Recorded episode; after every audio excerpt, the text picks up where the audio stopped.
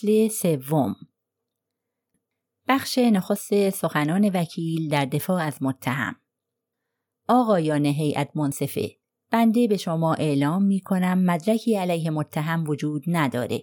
اثبات جرم به عهده کیفرخواست است و به عقیده من و شکی ندارم که شما هم بر همین عقیده اید که تا این لحظه مطلقا هیچ چیز در کیفرخواست ثابت نشده. در کیفرخواست ادعا شده که الینور کارلایل بعد از به دست آوردن مورفین که بقیه افراد حاضر در خونه نیز به اندازه اون فرصت دزدیدن اون رو داشتن و اصلا وجود اون در خونه نیز به شدت محل تردید هست مری جرارد رو مسموم کرده. در اینجا کیفرخواست صرفاً به فرصت انجام کار متکی است. سعی شده انگیزه متهم ثابت بشه. اما بنده اعلام می کنم که این دقیقا همان چیزی است که کیفرخواست قادر به انجام اون نبوده. زیرا اعضای هیئت منصفه انگیزه وجود نداره. در کیفرخواست از به هم خوردن نامزدی صحبت شده. از شما می‌پرسم.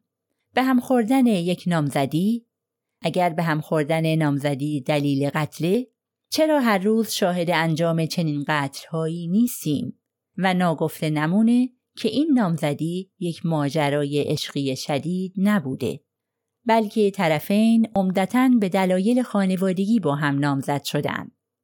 دوشیز کارلایل و آقای ولمن با هم بزرگ شده بودند.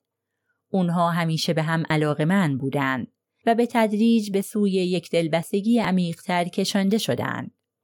ولی قصد دارم به شما ثابت کنم که این نامزدی در بهترین حالت یک رابطه بسیار سرد بوده. به علاوه این نامزدی به هم خورده بود. نه از طرف آقای ولمن بلکه از طرف زندانی.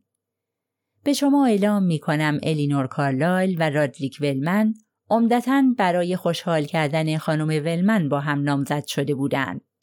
وقتی ایشون فوت شدند، هر دوی اونها متوجه شدند احساساتشون به یکدیگر به اندازه ای نیست که اونها رو برای ورود به زندگی زناشویی قانع کنه. ولی اونا همچنان دوستان خوبی برای هم بودند. از این گذشته الینور کارلایل که دارایی امش رو به ارث برده بود به خاطر مهربانی ذاتی قصد داشت مبلغ قابل توجهی رو به مری جرارد بپردازه. یعنی همان کسی که ایشان متهم به مسموم کردن وی شدند. مزهک به نظر می‌رسه. تنها چیزی که به ضرر الینور کارلایل هست شرایطی است که مسمومیت در آن اتفاق افتاده. در کیفرخواست در واقع گفته شده هیچ کس به جز الینور کارلایل نمی‌تونست مری جرارد رو بکشه. لذا مجبور شدند به دنبال یک انگیزه احتمالی بگردند. ولی همانطور که به شما عرض کردم نتوانستند انگیزه ای بیابند چون انگیزه ای وجود نداره. حالا باید پرسید آیا درسته که هیچ کس به جز الینور کارلایل نمی‌تونسته مری جرارد رو بکشه؟ خیر، درست نیست. این احتمال هست که مری جرارد خودکشی کرده باشه. این احتمال هست که یک نفر در فاصلی که الینور کارلایل در خونه نبوده و به کلبه سرایدار رفته بود ساندویچ ها رو دستکاری کرده باشه. یک احتمال سوم هم وجود داره. یکی از قوانین بنیادی درباره مدرک جرم اینه که اگه بتوان نشان داد که نظریه دیگه ای وجود داره که محتمل و همخوان با مدارکه متهم باید تبرئه بشه. می‌خوام به شما نشون بدم فرد دیگری وجود داره که نه تنها فرصت مشابهی برای مسموم کردن مری جرارد داشته بلکه انگیزه به مراتب بیشتری نیز برای این کار داشته. قصد دارم مدرکی رو مطرح کنم که به شما نشون میده فرد دیگه ای بوده که به مورفین دسترسی داشته و این فرد انگیزه بسیار خوبی برای کشتن مری جرارد داشته و می‌تونم ثابت کنم که این فرد نیز فرصت خوبی برای این کار داشته. به شما اظهار می دارم که هیچ هیئت منصفی در دنیا این زن رو محکوم به قتل نمی‌کنه. در حالی که هیچ مدرکی علیه اون وجود نداره به جز فرصت ارتکاب جنایت. در حالی که فرد دیگری نه تنها فرصت بلکه انگیزه بسیار قوی برای این کار داشته به علاوه شاهدانی را نیز احضار خواهم کرد که ثابت کنم یکی از شاهدان عمدن شهادت دروغ داده. اما نخست زندانی را به جایگاه احضار می کنم تا داستان خودش رو براتون نقل کنه تا شاید به چشم خود ببینید که اتهامات مطرح شده علیه اون تا چه حد بیپایه و اساسه. الینور کارلایل سوگن یاد کرده بود. الان داشت با صدای آهسته به سوالات سر ادوین پاسخ می‌داد. قاضی به جلو خم شد. به او گفت بلندتر صحبت کند. سر ادوین با ملایمت و دلگرم کننده حرف می‌زد. تمام سوالاتی که الینور پاسخ آنها را از قبل تمرین کرده بود. شما به رادریک ولمن علاقه داشتین؟ خیلی زیاد. برام حکم برادر یا پسرمو رو داشت. همیشه اونو پسرموی خودم تصور می کردم. نامزدی به آن کشیده شد. چقدر دلپذیر است ازدواج با کسی که در تمام زندگی او را می شناخته ای. احتمالا نه چیزی که بشه اونو یک رابطه عاشقانه خوند. عاشقانه آه رادی خب نه می‌دونید ما همدیگر رو خیلی خوب میشناختیم. بعد از مرگ خانم ولمن کمی بینتون شکراب نشد؟ چرا شد؟ چه توضیحی برای اون دارین؟ فکر می کنم تا حدی به خاطر پول بود. پول؟ بله رادریک احساس خوبی نداشت. فکر می کرد شاید مردم تصور کنن به خاطر پول با من ازدواج می‌کنه. نامزدی شما به خاطر مری جرارد به هم نخورد؟ فکر می کردم رادریک تا حدی درگیر اون شده باشه ولی گمان نمی کردم که چیز جدی باشه. اگر جدی بود ناراحت می شدید؟ اوه نه شاید فکر می کردم مناسب هم نباشن همین.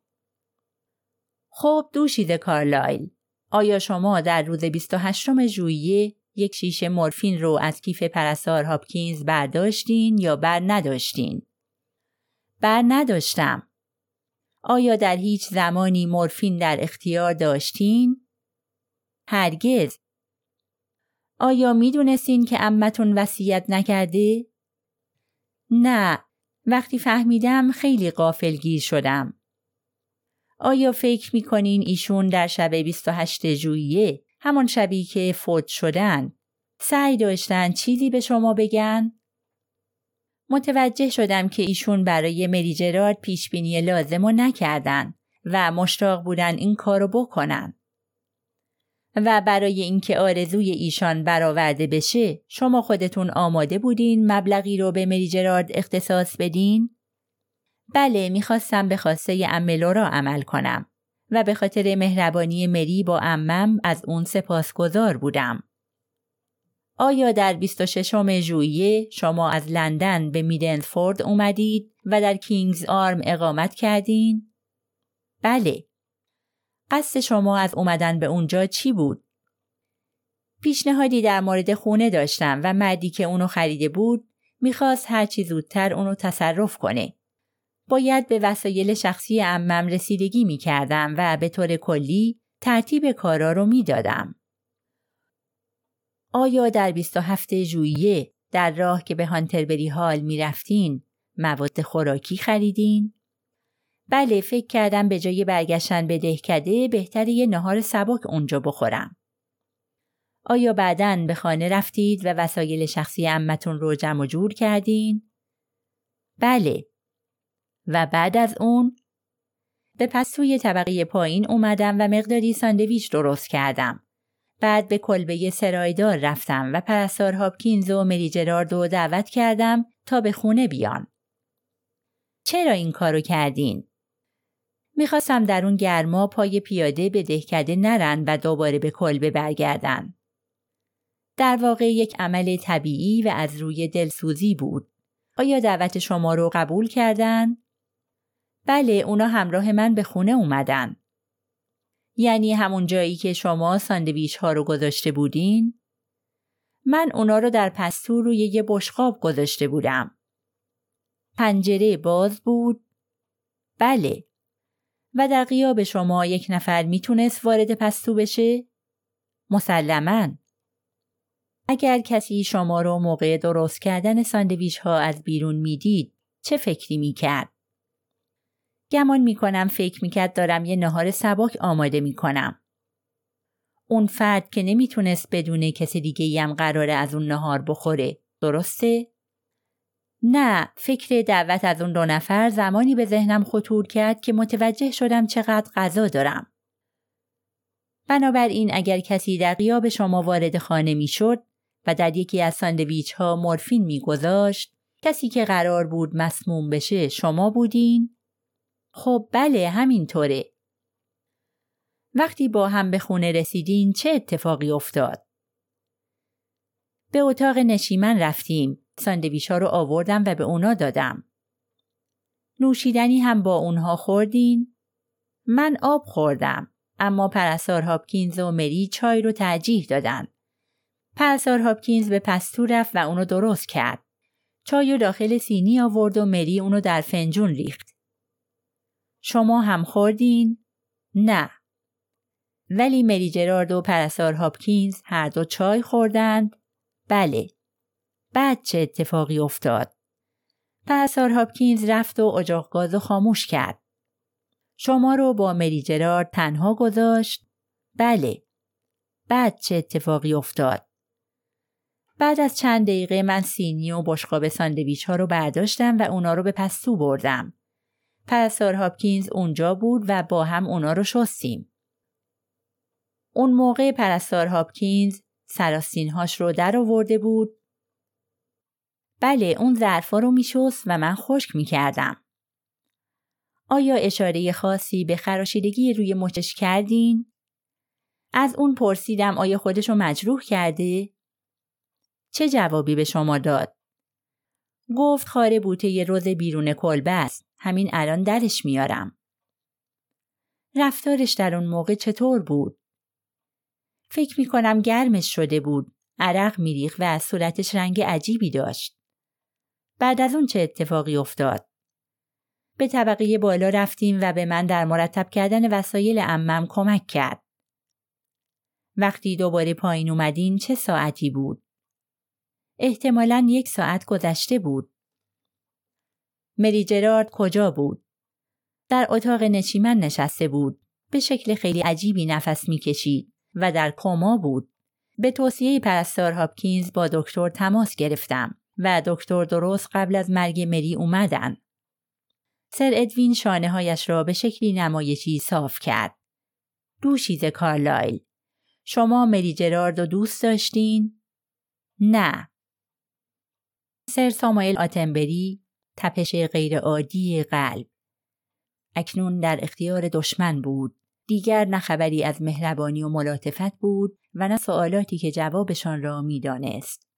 ولی سر آتنبری کاملا ملایم آغاز کرد. به ما گفتید که با آقای رادریک ولمن نامزد بودین و می‌خواستین با هم ازدواج کنین. بله. به ایشون علاقه داشتین؟ خیلی زیاد. من به شما میگم عمیقا عاشق رادریک ولمن بودین و به عشق اون به مری جرارد به شدت حسادت می‌کردین. نه. سر ساموئل به شکلی تهدیدآمیز گفت من به شما میگم عمدن نقشه کشیدید تا این دختر رو از سر راه بردارین به این امید که رادریک ولمن به سوی شما بازگرده. به هیچ وجه. سوالات ادامه پیدا کرد. درست مثل یک خواب بود. یک خواب بد. یک کابوس. سوال پشت سوال. سوالها وحشتناک و آزاردهنده. برای برخی آمادگی داشت و برخی دیگر قافلگیرش می‌کردند. دائما تلاش برای فراموش نکردن نقش خود هرگز تسلیم نشدن و نگفتن اینکه بله از او متنفر بودم بله می‌خواستم بمیره بله در تمام مدتی که داشتم ساندویجا رو آماده می‌کردم در فکر مردن اون بودم. حفظ آرامش و خونسردی و تا حد ممکن دادن پاسخهای کوتاه و بیطرفانه. جنگیدن. وجب به وجب راه را جنگیدن. حالا تمام. مرد وحشتناک داشت می نشست و صدای مهربان و تملق آمیز سر ادوین بالمور چند سوال دیگر می پرسید. سوالهای آسان و خوشایند به هدف برطرف کردن هر تأثیر بدی که سوالهای دادستان احتمالاً بر او نهاده بود. دوباره به جایگاه متهم برگشت. نگاه به هیئت منصفه فرو رفته در فکر. رادی رادی آنجا ایستاده کمی پلک می‌زند متنفر از تمام ماجرا رادی به نظر یک جورهایی چندان واقعی نیست ولی دیگر هیچ چیز واقعی نیست. همه چیز به شکلی سرسام‌آور در حال چرخش است. سیاه و سفید است. بالا و پایین است و شرق و غرب. و من هم الینور کارلایل نیستم. من متهم هستم. و خواه اعدامم کنند و خواه آزاد هیچ چیز مثل گذشته نخواهد شد. اگر یک چیز تنها یک چیز معقول وجود داشت تا به آن متوسل شد. چهره پیتر لورد شاید با آن ککمک ها و آن حالت عجیب که گویی درست مثل همیشه است. این بار سر ادوین چه قصدی داشت؟ به ما میگید دوشیز کارلایل چه احساسی به شما داشتند؟ رادی با صدای سریح خود جواب داد باید بگم عمیقا دلبسته من بود اما مسلما عاشق سینه چاک من نبود شما از نامزدی خود راضی بودین؟ اوه کاملا ما خیلی چیزای مشترک داشتیم آیا به هیئت منصفه میگین آقای ولمن این نامزدی دقیقا به چه دلیلی به هم خورد؟ خب بعد از مرگ خانم ولمن فکر می کنم با کمی حالت شوک متوقف شدیم. دوست نداشتم در حالی که خودم مفلس بودم با زنی ثروتمند ازدواج کنم. در واقع نامزدی با رضایت دو طرف به هم خورد. ما هر دو کم و بیش رها شدیم. خب به ما میگید چه رابطه ای بین شما و مری جرارد وجود داشت؟ اوه رادی رادی بیچاره حتما از تمام این قضایا خیلی متنفری به نظرم خیلی جذاب و دلربا می رسید. عاشقش بودین؟ فقط کمی. آخرین باری که اون رو دیدید کی بود؟ بذارید ببینم باید پنجم یا ششم ژوئیه باشه. سر ادوین با صدایی سرد و محکم گفت فکر می کنم بعد از اون هم اون رو دیدین. خیر من به خارج رفتم. به ونیز و دالماشه. شما به انگلستان برگشتین. کی؟ بعد از دریافت یک تلگراف در تاریخ بذارید ببینم اگه اشتباه نکنم اول اوت. ولی فکر می کنم شما در واقع 27 ژوئیه در انگلستان بودین. خیر. دست بردارید آقای ولمن. فراموش نکنید شما قسم خوردین. آیا حقیقت نداره که گذرنامه شما نشون میده روز 27 ژوئیه به انگلستان برگشتین و دوباره در شب 27 ژوئیه کشور رو ترک کردین؟ صدای سر ادوین به نحو نامحسوسی لحن تهدید کننده داشت. سگرمه های الینور در هم رفت و ناگهان به واقعیت برگشت. چرا وکیل مدافع شاهد خود را تهدید می کرد؟ رنگ رادریک تقریبا پریده بود. چند لحظه سکوت کرد و بعد با کمی تلاش گفت خب بله همینطوره. آیا در تاریخ 25 به لندن رفتین و مری جرارد رو در اتاق اجاره ایش ملاقات کردین؟ بله. از او خواستین با شما ازدواج کنه؟ بله. چه جوابی به شما داد؟ جواب منفی داد. شما مرد ثروتمندی نیستین آقای ولمن؟ نه. و میشه گفت سخت مغروز هستین؟ این قضیه چه ربطی به شما داره؟ آیا نمی‌دونستین دوشیز کارلایل وصیت کرده بودن در صورت مرگشون تمام دارایی ایشون به شما برسه؟ اولین باریه که اینو میشنوم. آیا در صبح روز 27 ژوئیه در میدنفورد بودین؟ خیر. سر ادوین نشست. دادستان گفت گفتید که به نظر شما متهم عمیقا عاشق شما نبود. بله این حرفیه که زدم. آیا شما آدم جوانمردی هستین آقای ولمن؟ منظور شما رو نمی‌فهمم. اگر خانومی از ته دل عاشق شما باشه و شما عاشق اون نباشین وظیفه خودتون می‌دونین که این واقعیت رو پنهان کنین؟ مسلما نه. در کجا تحصیل کردین آقای ولمن؟ اتون. سر ساموئل با لبخندی کمرنگ گفت دیگه سوالی ندارم. آلفرد جیمز وارگریو شما متخصص پرورش روز هستین و در امزورس منطقه برکس زندگی می کنین؟ بله. آیا شما در تاریخ 25 اکتبر به میدنزفورد رفتین و درخت روزی رو که در کلبه سرایدار در هانتربری هال رویده وارسی کردین؟ بله. آیا ممکنه این درخت رو توصیف کنین؟ یه روز بالا رونده بود. زفیرین دروگین. گلهای صورتی خوشبویی داره. تیغ نداره. درخت روزی با این اوصاف محال کسی رو زخمی کنه؟ کاملا محاله. این درخت تیغ نداره. دادستان سوالی نداشت. شما جیمز آرتور لیتل دیل هستین؟ شما یک داروساز تحصیل کرده و در استخدام شرکت عمده فروشی مواد دارویی به نام جنکینز و هیل هستین؟ بله. به من میگید این تکه کاغذ چیه؟ مدرک را به او دادند. این تکه ای از یکی از برچسبای ماست. چه نوع برچسبی؟ برچسبی که روی چیشه قرص های زیر جلدی می‌زنیم. آیا این تکه کاغذ به اندازه ای هست که با قاطعیت بگین شیشه ای که این برچسب روی اون خورده حاوی چه دارویی بوده؟ بله، می‌تونم با قاطعیت بگم شیشه مورد بحث حاوی قرص های زیر جلدی آپومورفین هیدروکلورید یک و گرینی بوده. مورفین هیدروکلورید نه؟ نه نمی‌تونه اون باشه.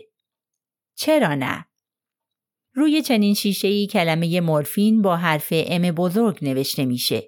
انتهای خط حرف ام در اینجا اونطور که در زیر ذره بین من دیده میشه به وضوح نشون میده که بخشی از یک ام کوچکه نه یک ام بزرگ. لطفا اجازه بدین هیئت منصفه اونو با ذره بین بررسی کنن. آیا برچسبی همراه دارین که منظور شما رو روشن کنه؟ برچسب ها به هیئت منصفه داده شد. سر ادوین حرفش را پی گرفت.